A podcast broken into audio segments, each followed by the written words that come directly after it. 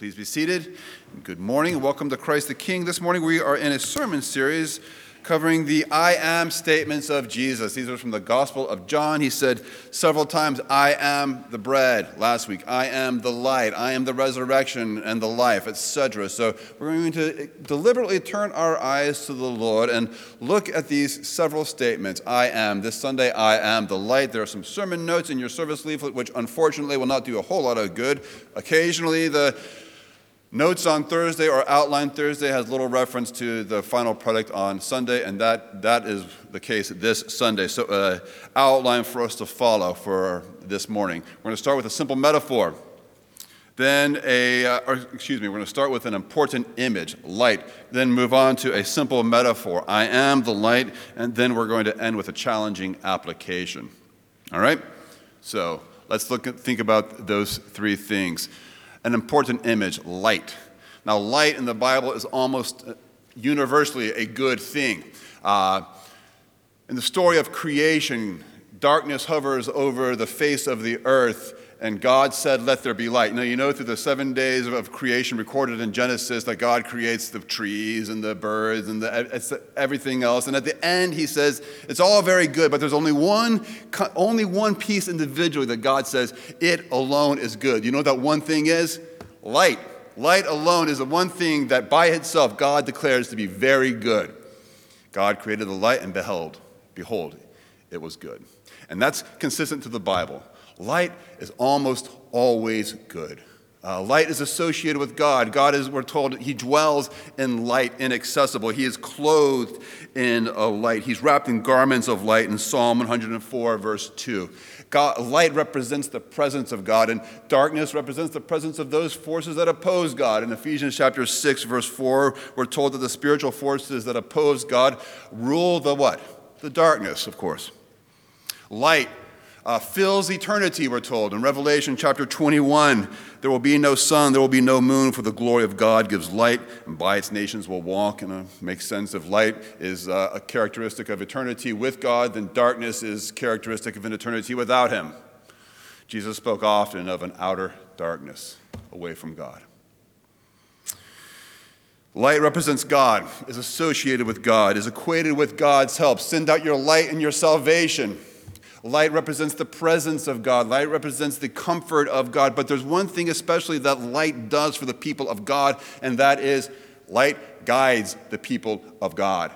Be a light to my feet, a lantern unto my way. Uh, you heard in our song, Be thou my vision, guide my feet. Uh, the idea that God and his characteristic of light guides people is something you're all very common with or very familiar with. And I think when Jesus said, I am the light of the world, what he especially had in mind was this aspect that light guides. Now, let me explain. This statement, I am the light of the world, occurred in a specific setting. If you back up one chapter to chapter 7, you find that Jesus spoke during the Feast of Tabernacles. What is the Feast of Tabernacles? Great question. Glad you asked.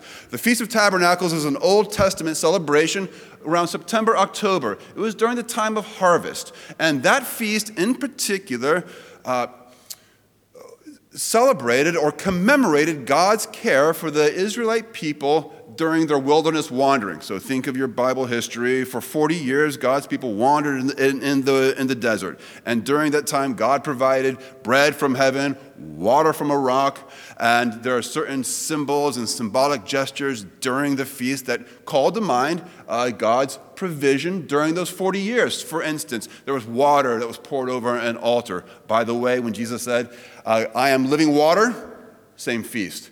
That very same moment when the water uh, that nourished the people of God during the wilderness, uh, that is when he said, I am the living water. Further, during these 40 years of wandering, God guided his people. Remember the pillar of fire that led God's people by night, by the glowing cloud that led God's people by day. Uh, and during the Feast of Tabernacles, this uh, aspect of God's care that he guided his people was commemorated by four great lamps. Four great lamps that burnt at a special place. Guess where that special place was? It just so happened to be in uh, the temple treasury Note where Jesus was, verse 20, when he spoke these words, when he said, I am the light of the world. He was in the temple treasury, the same place where these four great lights that uh, represented God's guidance for his people. That is when he said, I am the light of the world. That pillar of fire that guided through the wilderness, that's me. I am your light. Don't follow that pillar, follow me. Notice that the, the, the passage says they, they didn't kill him, which is kind of odd. He spoke these words, but no one arrested him because his. Why would someone arrest Jesus for saying, I'm the light of the world? Doesn't seem too incendiary, does it? Well, here's why. He was inserting himself into God's place. Don't follow that pillar, follow me. So, an important image light, characteristic of God, and especially it guides the people of God. A simple metaphor I, Jesus said, I am the light of the world. And so now we move to the challenging application. Because the challenging application is how? All right, Jesus, you're the light of the world. Help me follow you. We don't have a glowing pillar to guide us by night. We can't physically look, oh, there, there, there he is. We're going to walk after him. And this is an idea we're familiar with. How do you and I deliberately follow Jesus? Um, especially in moments when the stakes are high. Uh, it's playoff football time, and you always want to play by the rules. You always want to pl- give your best, but when you get to the fourth quarter, 30 seconds left on the clock, you want to make sure at the critical moments you're doing everything you can. There are moments in your life and moments in my life where we want to be, especially, should we be mindful always of following Jesus? Yeah, of course. But there will be special moments, uh, high stakes moment where we want to be especially conscientious of following Jesus. And we're one, in one of those moments as a church. We are in pursuit of a permanent church home. And I'm going to talk, use our situation of where we are to think about how we have and how we have attempted to follow Christ in this high stakes moment, in this important moment. And I do so for a couple of reasons. One, I want you to be reassured. I want you to know some of the thought process of, the, of this uh, committee and vestry and my thought process. And secondly, you are going to go through your own high stakes moment when you think, boy, yeah, I should always be deliberate about following Jesus, but here is one moment where the stakes are just a little bit higher.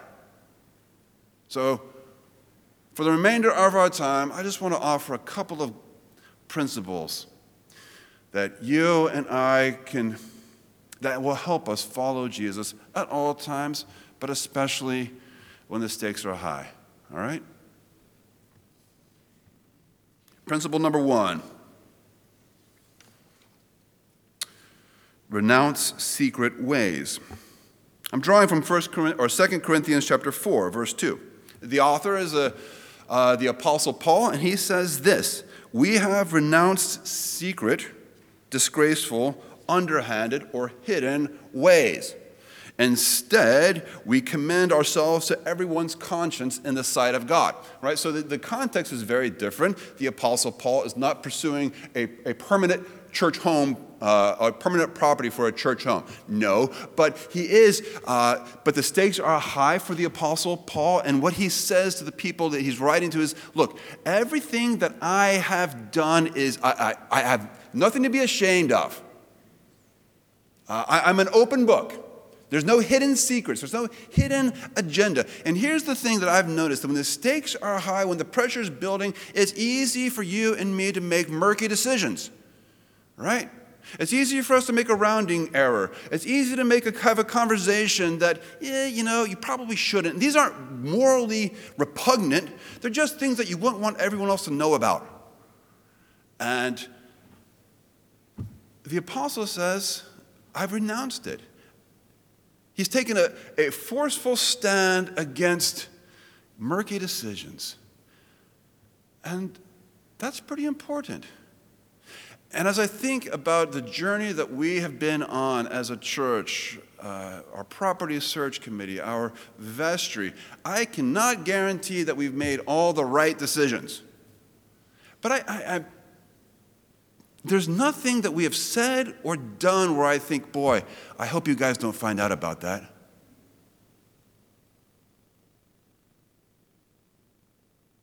So that's our first principle.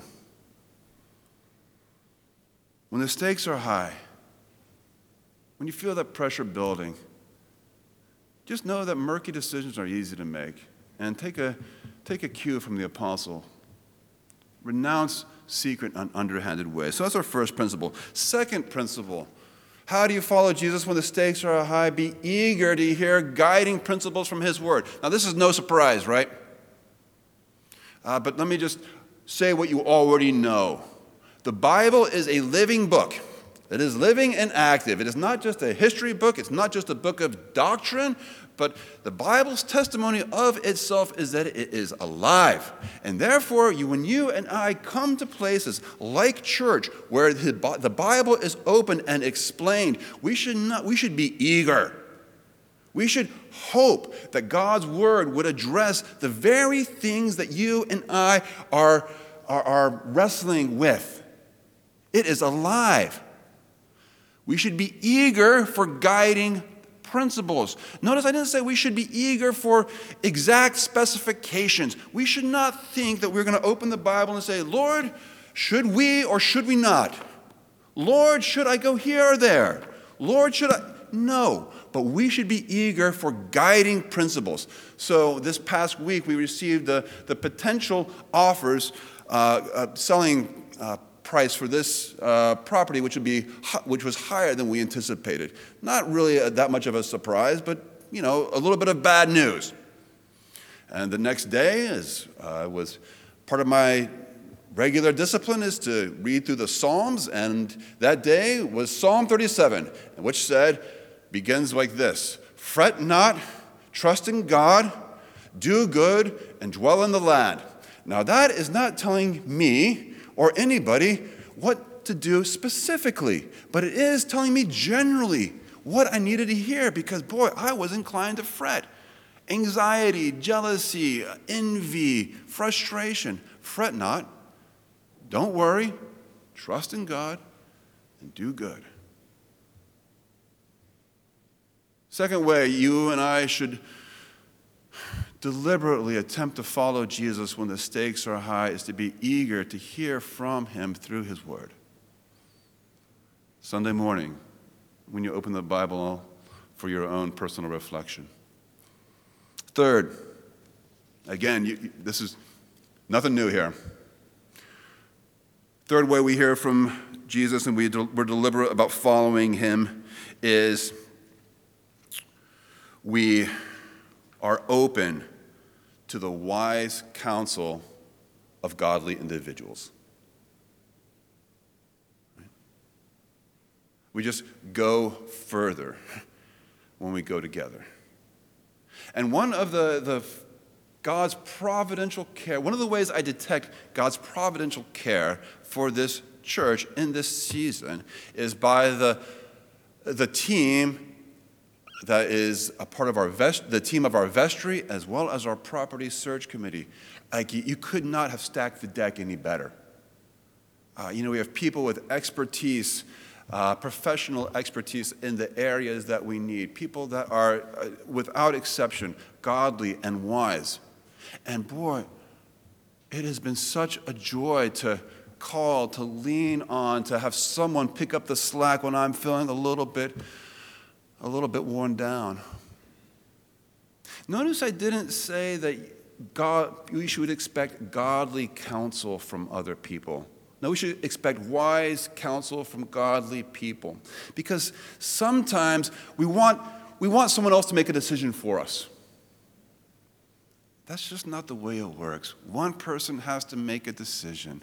And we can't expect that God is going to speak to someone else directly. No, we're going to look for wise counsel. Do they know for certain? No. But it's wise counsel from godly people. You're going to face your own critical decision when the stakes are high. How do you follow Jesus when the stakes are high? Seek wise counsel from godly people. Fourth and final is that eventually you just have to get up and go.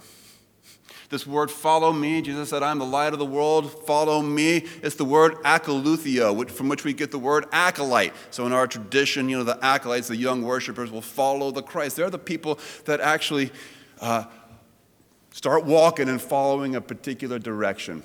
And the fourth and final thing that you and I need to do to follow Jesus deliberately is to make a decision and get up and go. There's actually two I am statements in this passage.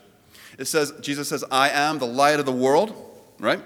There's actually a second I am statement, same phrase, same structure. It's in verse 18. You see it? I am, the word is witness. I am the witness. And here's the context Jesus says, I am the light of the world. His critics say, wait, wait, wait, wait, wait. Who says? Jesus says, I say. I am my own witness. He is the period at the end of the question of says who. Says who I say, says Jesus. He, Jesus is the affirmation of his own statement. And here's the point you're never going to know if Jesus is the light of the world as a spectator. The only way, see what Jesus is saying, you want to know I'm the light of the world? Give it a shot. Follow me. You'll find out.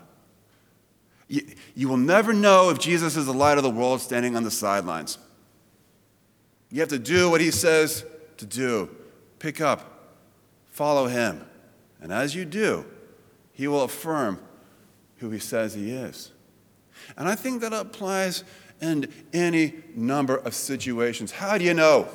How do you know if it's God's will to go here or there? Pursue this or pursue that. Here's what you do you renounce secret ways. You're going to say, I'm going to be above board. You open the scriptures, you look for guiding principles, you talk to godly people and seek wise counsel, and then you make a decision. And you start moving along. And friends, I believe we have a good church. I believe that this is a good home for our good church. I believe that the vestry has set a reasonable, ambitious, challenging financial goal. That if we hit it, we, I believe, will have a reasonable chance of landing this property. I can make no guarantees. And here's how we will know if it's God's will for the church is not by sitting back and thinking, huh, I wonder where the tea leaves will fall. We will know if it's God's will if after a month of fully pursuing what we believe to be God's will, we'll know the answer. And then we'll know.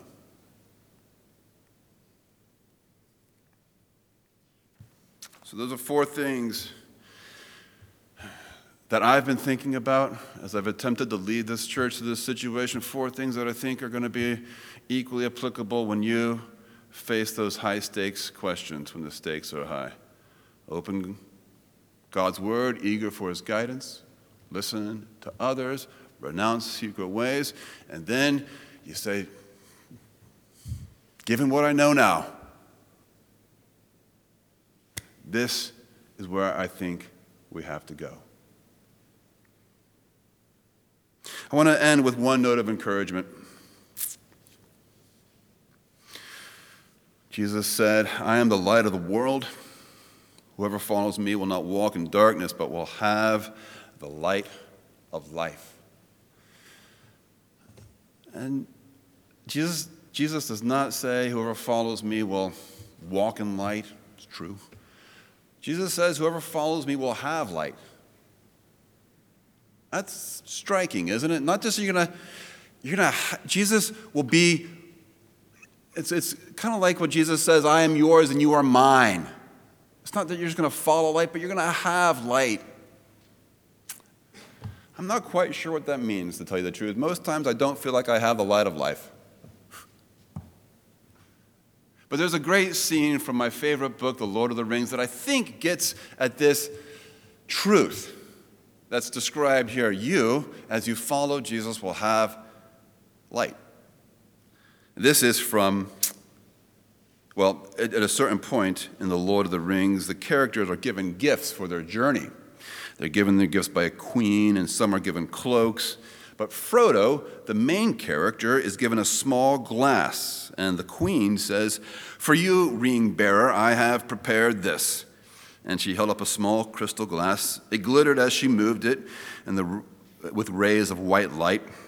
In this glass, she said, is caught the light of stars. It will shine brighter when night is about you. May it be a light to you in dark places when all other lights go out. So, fast forward, and Frodo and his faithful friend Sam are in a very, very dark place. Uh, there's a bad creature that's lurking in the shadows. And Sam, uh, Frodo's friend, says, Frodo, remember the glass. A light when all other lights go out. So slowly, Frodo put his hand in his bosom and held the glass aloft. For a moment it glimmered, faint as a rising star struggling in the heavy mist. And then, as its power waxed and hope grew in Frodo's mind, it began to burn, a silver flame. The darkness receded from it until his hands sparkled with white fire. And here's the thing following Jesus is not easy. And even if you renounce secret ways, and even if you look for guiding principles in His Word, and even if you listen to the wise counsel of others, and even if you decide on a course that you're going to find yourself in a dark place if you're pursuing anything that's worth pursuing. All right, there's going to be times for all of us when it seems like the lights are out. And in those times, especially, when the stakes are high, we should remember what Jesus said in John chapter 8 I am the light of the world. Whoever follows me will not walk in darkness, but they will have the light of life. Please rise.